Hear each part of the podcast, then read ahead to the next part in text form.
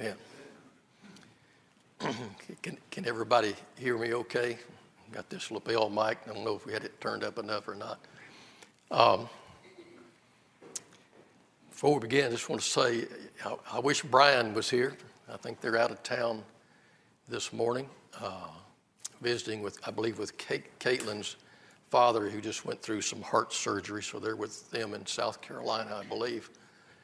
But uh, really appreciate Brian leading us through the first half of the harmony of the Gospels in the last quarter. Brian always, well, he's, he's a talented teacher, and you don't need me to tell you that. You know that he is because you've heard him teach before. But I'll, I'll have to say this uh, Brian's brain runs in high gear, mine runs in about second gear, okay? And sometimes jumps out of gear. So, so bear with me, and uh, with your help, I think we can, we can have a good, good study. Just want to remind you once again, we invite your comments. I know I look out here and I see probably 500 plus years of Bible studies sitting out here. and so I know there's a lot of Bible knowledge out here, and, and I know that I'm not going to say everything that needs to be said in these lessons. So I invite you, if you have comments, to to speak up and share your knowledge with, with the rest of us. Just uh, raise your hand, and Michael will get a, a, microphone to you so that all of us can hear. If you don't have the mic, then about half of us won't hear you, and those listening in via the FM or the live stream won't hear you either. So be sure and, and wait for the mic and, and uh, make your comments. So we look forward to that. Okay, with the, the harmony of the Gospels. Uh, some people have called this the greatest story ever told. I believe that's true. Uh, it's the greatest story ever told because it's the most important story ever told. Uh, it's part of God's plan of salvation. Uh, we know that it was in God's mind before the foundations of the world, even. Uh, I want to talk about that a little bit before we actually get into uh, Luke chapter 14, kind of maybe refocus our minds just a little bit about what it is we're studying and why these things are happening. Just a few thoughts about that.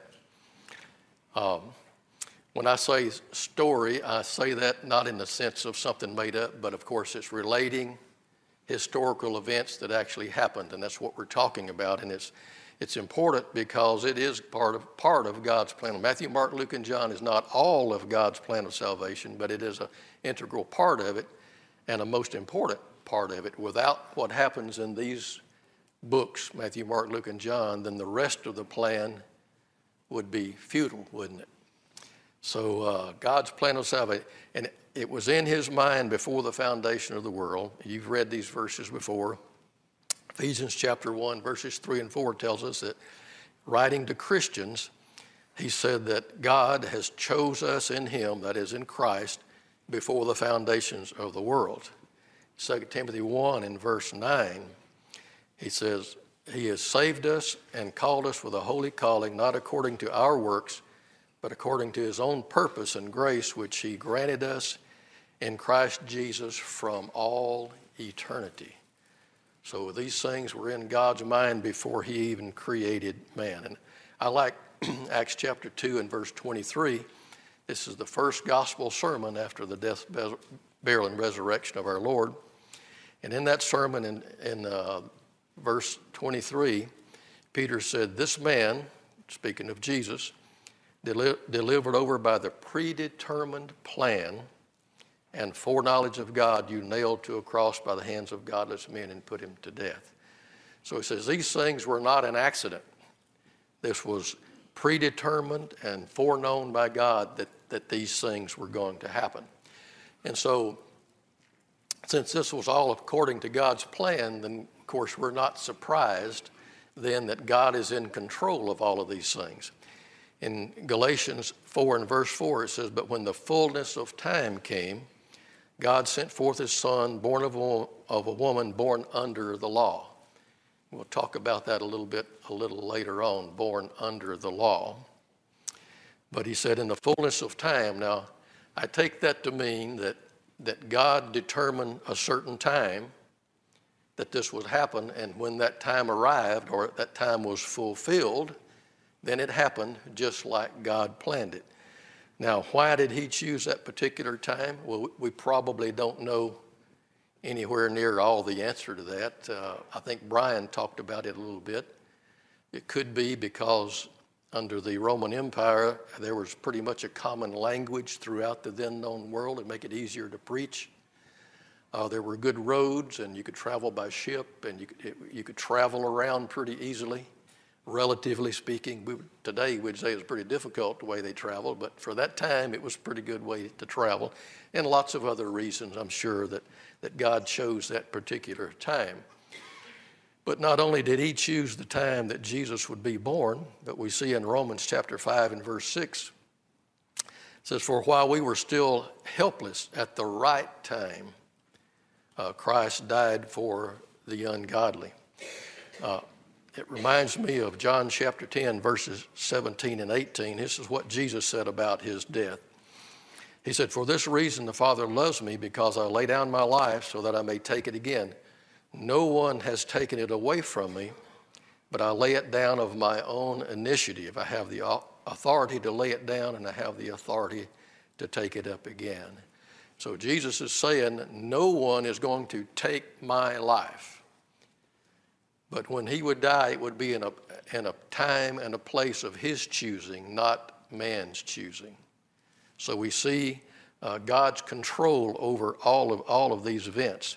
And you remember, even just in uh, last week's lesson, Brian was talking to us from uh, Luke chapters 12 and 13 and John chapter 10, there was an occasion there that the Jews attempted to capture Jesus.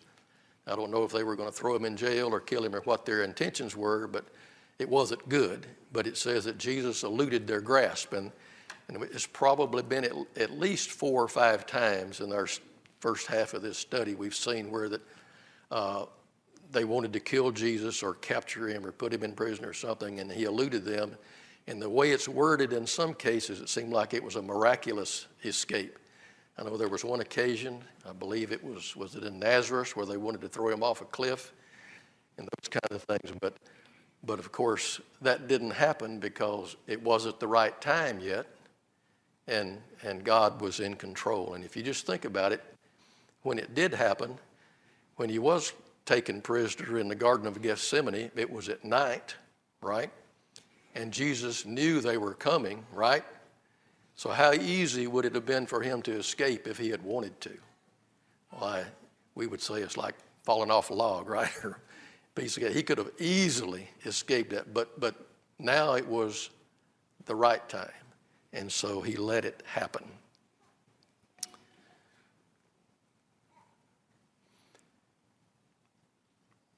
I don't know what all, as I said before, the right time included, what made it the right time. We could probably surmise some of those things.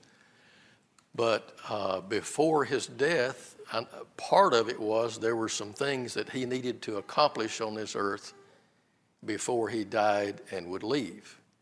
And again, I, I don't know all of the things that he would have wanted to accomplish, but I think we can see some things that were important for him to accomplish uh, before his death.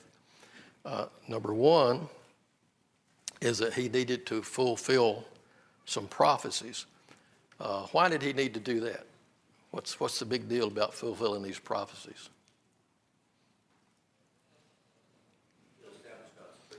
God's truth. Uh, to um, it's, it's faith. It's evidence for faith, right? It's evidence to, to prove he was who he claimed to be. If he's the Christ, then he would need to fulfill all of the prophecies concerning the Christ, right? If he missed just one, then he wouldn't be he wouldn't be the Christ. And so he had to spend some time here on this earth uh, fulfilling these prophecies to prove that he was who he said he would be. Uh, you remember in Luke chapter 4, where he had gone into the synagogue in Nazareth and he read from Isaiah chapter 61. And he said, These prophecies are fulfilled in your hearing this day. He sat back down. You remember that? He's saying, I am fulfilling prophecy. Why would he want to do that?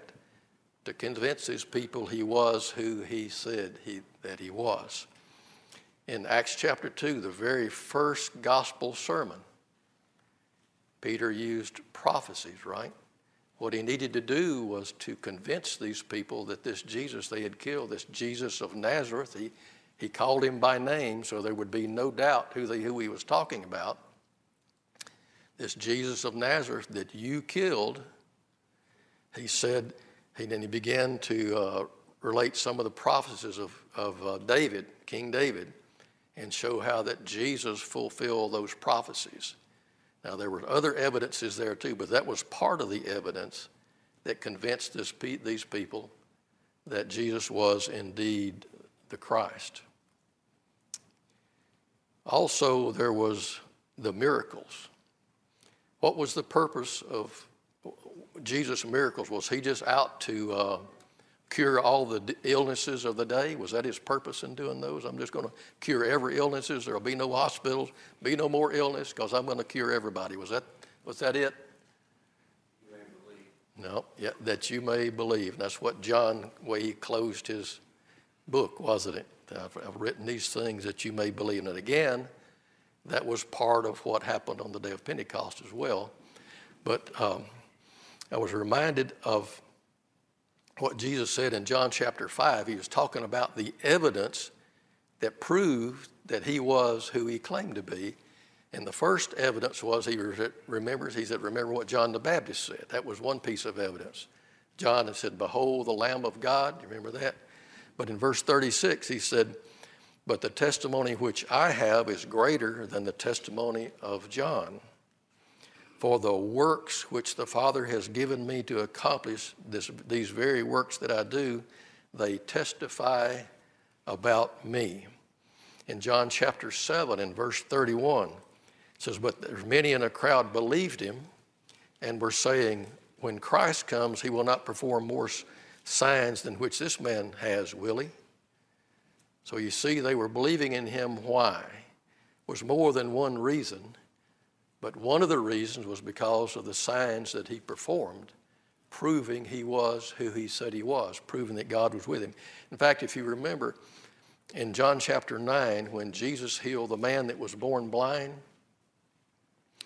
and remember the Pharisees called him in and they were questioning him about this and who was it that healed you and where did he come from and those kinds of things.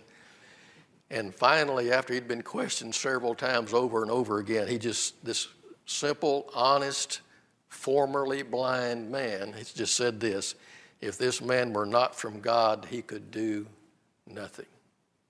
You see how simple that is? That's all people had to do of the day is look at Jesus' works, the things that he did. And it would prove that he was who he claimed to be. You couldn't be from, from God and performing these miracles and then be, be a liar, could you? You couldn't do that. God wouldn't be with you if you were a liar. And so, part of what Jesus had to do before he gave his life at the right time was to provide evidence. And so, here we are 2,000 years later, and that evidence is, is still working, isn't it?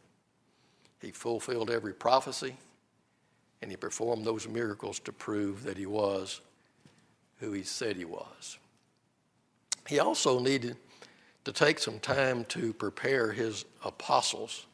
You remember in Matthew chapter 16, verses 6 and 7 there, uh, the apostles were having a very difficult time in, in getting away from the physical things and applying things spiritually. And I, I, don't want to be too hard on the apostles. If we'd been there, we'd have been in the same boat with them, I'm sure. But they were really struggling. Everything seemed to be physical. And, and Jesus said, Beware of the leaven of the Pharisees. And what the apostles say? You remember? He said, Oh, he's saying this because we forgot to go buy bread. but that wasn't, that wasn't it at all. It was the teaching and the influence of the Pharisees. And just a little later in that same chapter, um, he was telling them, uh, his apostles, about the things that he was going to have to suffer. Peter pulled him aside. What, what did Peter say to him? You remember? No, Lord, not going to let these things. No, no, no, these things. And what did, what did Jesus say to Peter? Get thee behind me, Satan. What does Satan mean? Okay. An adversary? Stumbling block. Stumbling block. I think the word literally means adversary too. And so that's, that's what Peter was being to Jesus here. And so we can see that uh, there was a lot of growing that the apostles needed to do, and that took time. And if we read closely, we'll begin to see some progress being made a little bit along. And of course, it, uh, it wasn't going to be all that needed to be really until the day of Pentecost and they would receive the gift of the Holy Spirit. But we can see them growing in that direction as time went by. Another thing that Jesus needed to do in his time here on earth before he would give his life is he had to prepare himself to be a great high priest and really the perfect high priest, right? You remember in Hebrews chapter 4, beginning verse 14, therefore, since we have a great high priest who has passed through the heavens, Jesus, the Son of God, let us hold fast our confession. See, so there's a really good reason for you to hold fast your confession. Every time I hear that hold fast, I think about a, a grip so tight, you got the white knuckles, you hear the white knuckle grip. That's the way we ought to hold on to our confession, right? Why? Because we have a great high priest, and he tells us what he does for us. For we do not have a high priest who cannot sympathize with our weaknesses, but one who has been tempted in all things like as we are, yet without sin. Therefore, let us draw near with confidence to the throne of grace that we may have received mercy, find grace to help in the time of need. Why are we so sure that we can approach the throne of grace and have a high priest that can sympathize with us? It's because he experienced everything that we experience. He got tired like we get tired. He felt pain just like we feel pain. Uh, he, he can feel sorrow, uh, temptation, disappointments, discouragements, uh, everything that you've encountered in your life that's been difficult. Guess who else experienced the very same thing? and yet without sin. And so Jesus needed some time on this earth to be able to prepare himself to be the kind of high priest that you and I need. And we, we think often about it, and most often, and rightfully so, about his sacrifice uh, on the cross and what a great blessing that is, and what a, uh, the free gift of God, and we would be lost and hopeless without him. But we ought to remember about what kind of high priest he is, too, and how thankful we ought to be that we have a great high priest. But he also needed some time to prepare our hearts, yours and mine. Back a few weeks ago, Brother Delk leading us in a study of Proverbs. You remember what Proverbs 4 and verse 23 says? Keep thy heart with all diligence, for out of it are the issues of life. What does that mean? You need to keep your heart with all diligence because everything that you think and say and do comes from the heart. Proverbs 23 and verse 7 of man thinks in his heart, so is he. So we're told to keep our hearts with all diligence, but how do you do that? See, there's the question. Okay, I understand. I need to keep my heart with all diligence because my actions come from the heart. So, how do I do that? Put good stuff in. Look at uh, uh, Luke chapter 6, verse 45. I'm going to read this from the New American Standard. It says, The good man out of the good treasure of his heart brings forth what is good, and the evil man out of the evil treasure brings forth what is evil, for his mouth speaks from that which fills his heart. The New American Standard has a little footnote by the word the good treasure, and it says treasury storehouse. So your mind is a storehouse. Now, I don't know about you, but I probably do know that if however much closet space you've got in your house is filled with something. if it's not now, it will be sooner or later. And so, if you expect to get something good out of the closet, something useful, then you're going to have to put good things in the closet, right? If you fill it with junk, guess what you're going to get out of it? you're just going to get, well, the heart is the same way. And so Jesus spent all that you think, in fact, we get into chapters 14 and 15, what we're going to see six parables. So what's he doing? He's, he's, he's giving us good stuff to put in, in the heart, right? I always, I, it seems like I always work this verse into every lesson one way or another.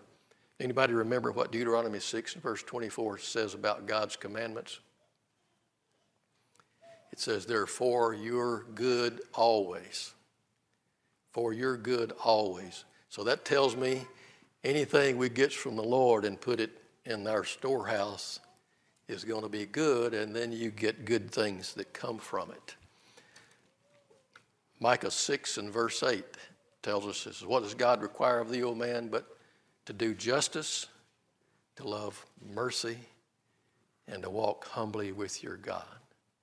And Jesus is going to teach the same thing.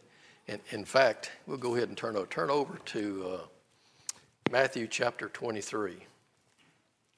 You, that's a famous chapter. You probably know in your mind already what that's all about. That's where he's a scathing rebuke of the Pharisees. In verse 23, he says, Woe to you, scribes and Pharisees, hypocrites, for you tithe mint and dill and cumin, and have neglected weightier provisions of the law, justice, mercy, and faithfulness. Does that sound familiar? You've neglected the weightier matters justice, mercy, and faithfulness. Isn't that exactly what Micah 6 and verse 8 said?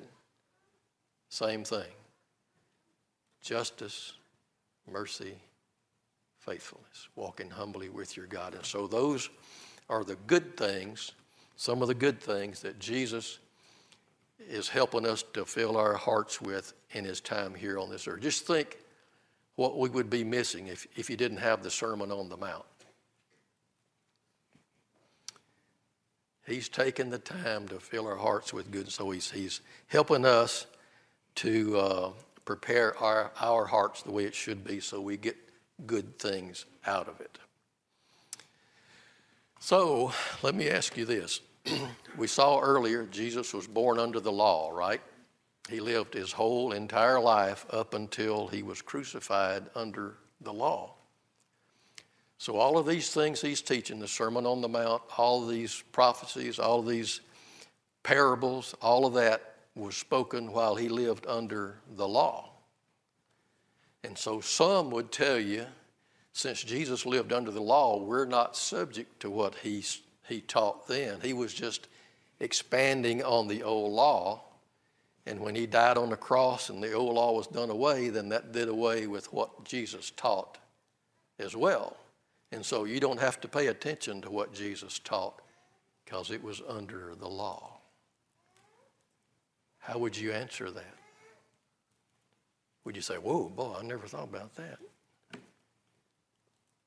How do you answer that?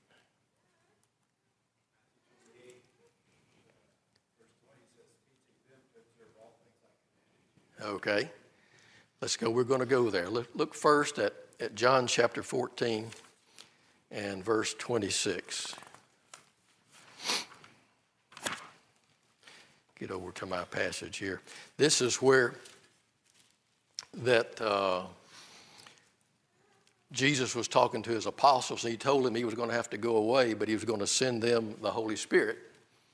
And so the helper of the Holy Spirit, whom my Father will send in my name, he will teach you all things and bring to your remembrance all that I said to you. He says, I'm leaving. The Father's going to send the Holy Spirit, and here's what he's going to do for you. He's going to bring to your remembrance everything that I've taught you. Well, why did they need to know that? Passage I believe that Gerald just mentioned. Almost the last thing Jesus said to his apostles before he left he said, All authority has been given to me in heaven and on earth. Go ye therefore, make disciples of all nations, baptizing them in the name of the Father, Son, and the Holy Spirit, and teaching them to observe all that I commanded you. And of course, Hebrews chapter 1, for a couple of verses there, says that in these last days, God has spoken to us through his Son. So, yes, the things that Jesus spoke was he that was part of preparing his apostles, right? that we talked about earlier. So uh, those things are binding the things that Jesus taught while he was here on this earth, because that's exactly what the apostles were to teach as well. Yes. Uh, you can also think about the Sermon on the Mount when he is uh, talking about what the what they believed, what the Jews' doctrine was. But then he went on to say, "But I say unto you." So he was placing his law and his truth in, in contrast with what the Jews uh, believed. Right. So he would say, "Well, you say uh, love your friends and hate your enemies, but I say love your enemies." Right. And so all of those things were what he was preparing his apostles and, and preparing us as well um, us to use today. Any, any other comments there?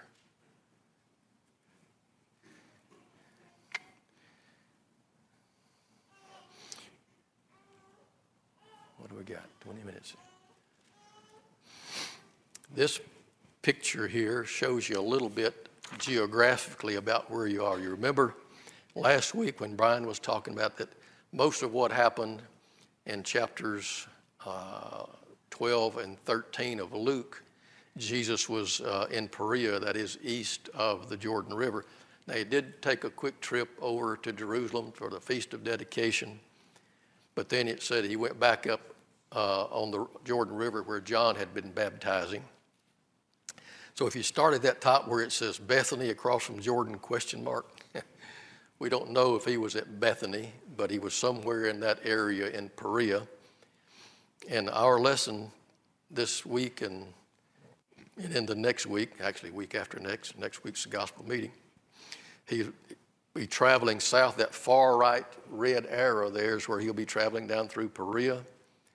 And in the next lesson, he will cross back over the Jordan and go to Bethany. What's going to happen at Bethany? raise Lazarus from the dead. And then he would go up to this city called Ephraim, which is near Bethel, and then up in the coast or the border of Samaria and Galilee, then back over into to Perea and spend a little more time there. And now he is finally directly on his last trip to Jerusalem. He would go down and cross the river to Jericho.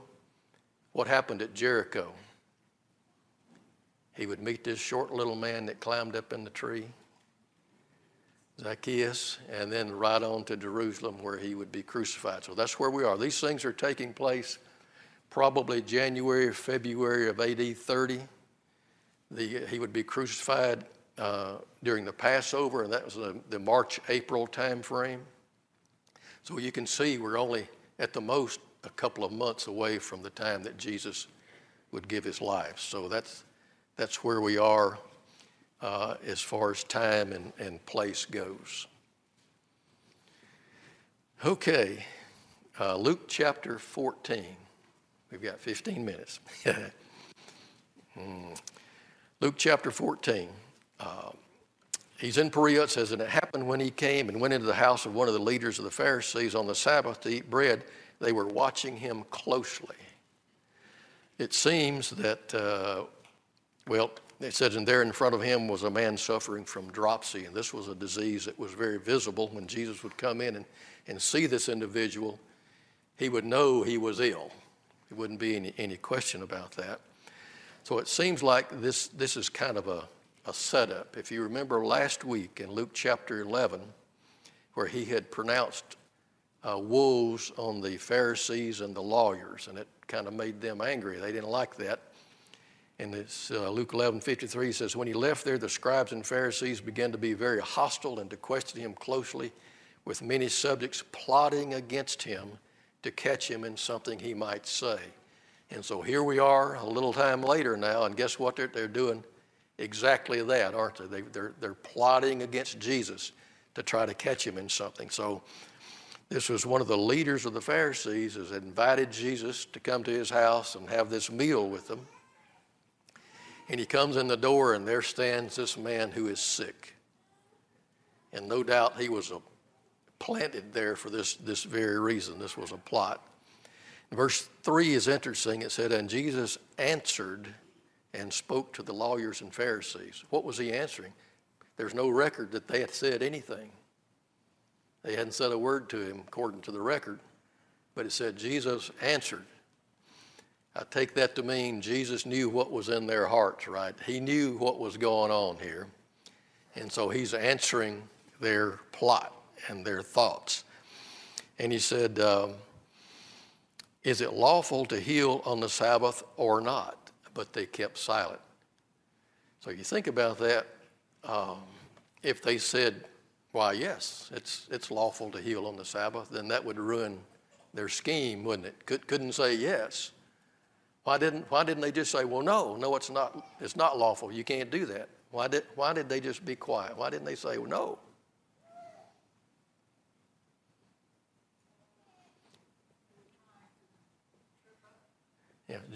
Jesus could simply say, Show me the passage. Couldn't he? Just show me, show me the passage if that's true. Show me. And of course, they wouldn't be able to do that. And probably they had learned by now how many times the Pharisees had tried to trip up Jesus in manners like this, and they always came up on the short end of the stick every time, right? And this time they were going to just keep quiet. I'm not going to get embarrassed here again if I can help it. So they weren't going to answer one way or, another. They're going to say yes, not going to say no.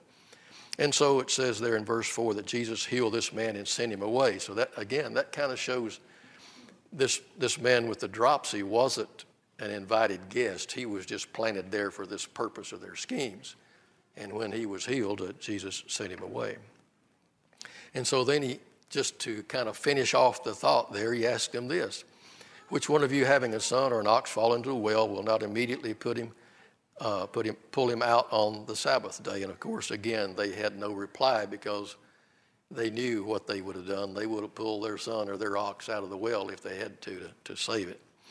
So I put up here four problems. Uh, uh, this one, of course, the first and the main problem was that if Jesus could heal again, that would prove he was who he said he was, right? So so it would tell me you need to listen to him. but rather than that, they tried to use it to, to trip him up there as he, as he healed on the Sabbath day. Uh, but they seem to have had no compassion uh, for this sick man. They just used him. That was all. There, there, was, there was no compassion uh, at all. If you look back, of course, numerous times in the past, Jesus had done some things on the Sabbath that they tried to use against him. Back over in Mark chapter 2, it's a little bit different situation. This was a time when his disciples were passing through the grain fields. They didn't have anything to eat, so they picked heads of grain and ate it. Now, uh, Deuteronomy 3 and verse, uh, 23 and verse 25, the law specifically allowed for that to happen. I mean, you couldn't harvest it, but you could take what you needed to eat, and that's what they were doing. And the Pharisees had a problem with that because they were doing it on the Sabbath day. And Jesus reminded them of how David had eaten the showbread and so forth. But then he, he wound that up by saying there that uh, in verse 27, he said, The Sabbath was made for man and, and not man for the Sabbath. What does that mean?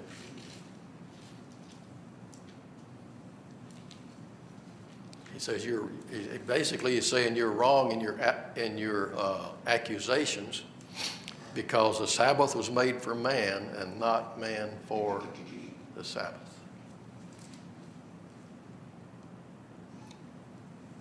What he's saying, I think, you correct me if I'm wrong, is that the Sabbath was intended to be for man's good, right?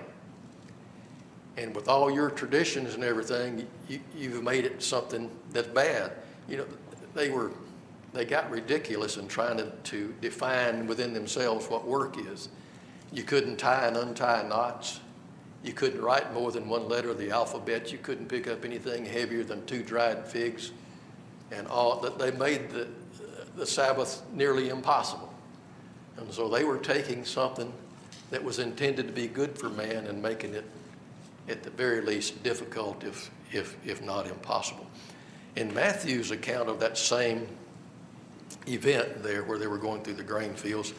The way he closed that out is he quoted from Hosea 6 and verse 6, and he said, I desire compassion and not sacrifice. All right? So again, this is when the disciples needed something to eat, and they picked these heads of grain on the Sabbath, and the Pharisees complained about it because it was on the Sabbath. And Jesus said, You need to learn what this means. I desire compassion and not sacrifice. So does that, does that mean that, uh, you know, the law says to offer sacrifices, but I'm saying you don't need to offer sacrifices? Is that what he's saying? No, that's not what he's saying. I think the Bible is the best commentary on what he meant by that. Turn to Isaiah chapter 1. There in verse 13, we're going to see what this means. In verse 13, God said, Bring your worthless offerings no more.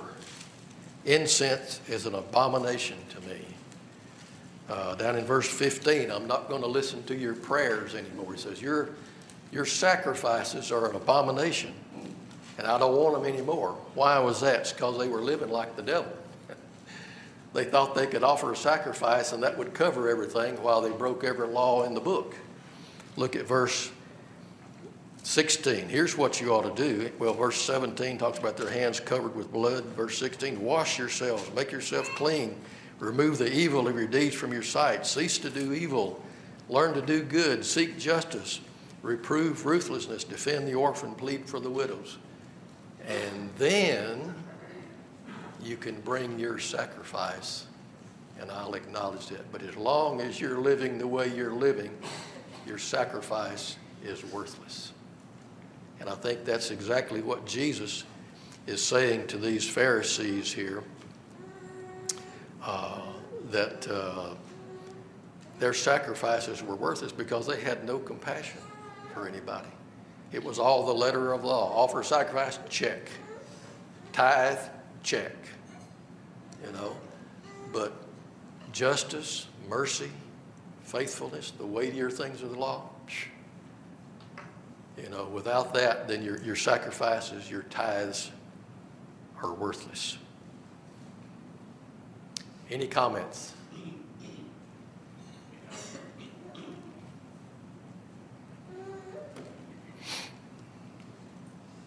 I'm reminded of a couple of passages. One in Hosea 6 6, uh, which says, For I delight in loyalty rather than in sacrifice.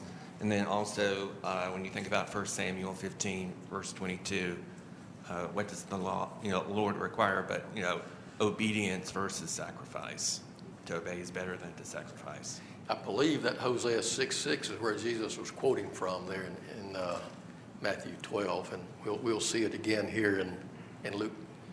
I forget if it's 14 or 15, but we'll see it again a little bit later, same, same thing. Okay, we got five minutes. Um,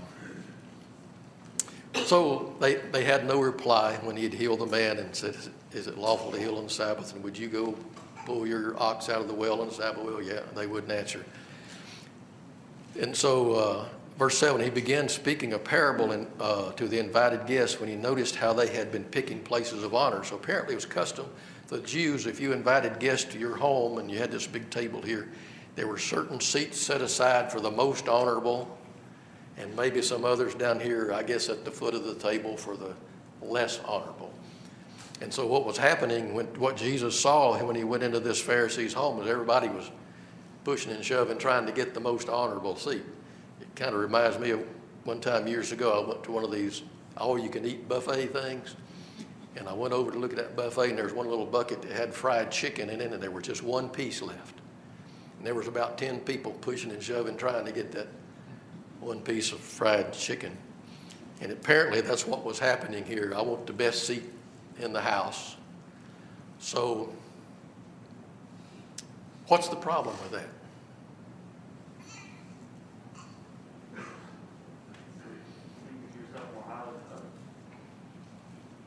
What?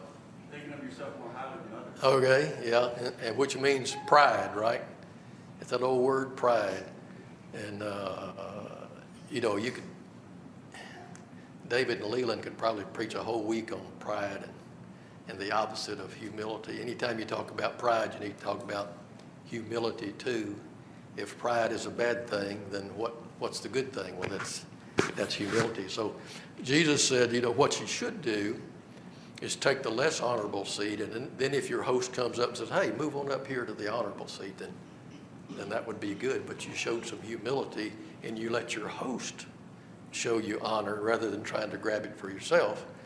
Because if you come in and grab the most honorable seat, then you say, whoa, you know, somebody come in most honorable, more honorable than you, now you got to move down to a less honorable seat, be, be kind of embarrassing. So, but, but more than just being embarrassing, uh, pride is a sinful thing, right? You remember in uh, Proverbs chapter 6, the seven things that God hates, what was number one on the list? It called it haughty eyes, but he's talking about pride, right? Why, why is pride such a bad thing? You know, we think of sins like murder, lying, adultery, all those things are terrible, and they are. But pride, pride's a bad thing too. Why is it so bad? You're not teachable.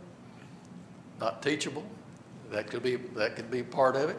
Absolutely. Somebody puffed up their pride. That's probably a big part of the Pharisees' problems, wasn't it? Pride, not going to listen to what you've got to say. Uh, what, what can pride do in a church? Can tear it all to pieces. Can tear it all to pieces. In my time on this earth, uh, my experience, what I've seen, the, the most trouble I've ever seen in a local congregation wasn't over doctrinal issues. It was brethren just not getting along. And pride played a part in it. What if we, what if we applied Philippians 2? Let this mind be in you, which was also in Christ, and all that he did for us. What if we applied that? I'm going to make sacrifices for my brethren. That's my attitude every day. What if my attitude is, again, the same passage that I consider you more important than me? So if something comes up in here that's a matter of judgment, you're more important than me. Turn, turn over to Ephesians chapter 4. Ephesians chapter 4. We're going to have to close with this. You want to see what will fix about 99.999% of the problems that come up in a, in a local church such as this. Here, here's the answer.